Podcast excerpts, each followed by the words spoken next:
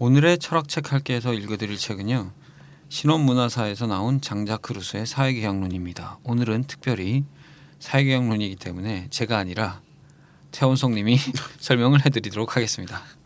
제1장 일부의 논제 인간은 세상의 자유인으로 태어났음에도 불구하고 곳곳에서 구속받고 핍박받아 신음한다. 자기가 다른 사람들의 주인이라고 생각하는 사람도 사실은 그들보다 훨씬 더 심한 노예 상태에 놓여 있다. 어떻게 해서 이러한 변화가 생겼는가? 나는 알 수 없다. 그리고 이러한 사실이 정당화될 수 있었던 까닭은 무엇일까? 이 문제에 대해서는 나는 대답할 수 있다고 생각한다.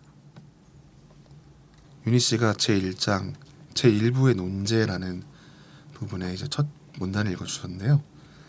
여기서 루소는 인간이 어떻게 태어났고 그리고 이제 누군가는 지배를 하고 누군가는 핍박을 받고 이러한 사회 질서에 대해서 이야기를 하고 있습니다. 근데 루소는 이것에 대해서 어떻게 이런 질서가 생겨났는가에 대해서는 자기 얘기할 수 없다고 얘기하고 있지만 이 책에서 루소는 이것이 정당화될 수 있었던 까닭 이것에 대해서 자기는 대답을 할 수 있다고 얘기를 하고 있습니다. 그것의 근거로 사회 계약을 이야기를 합니다.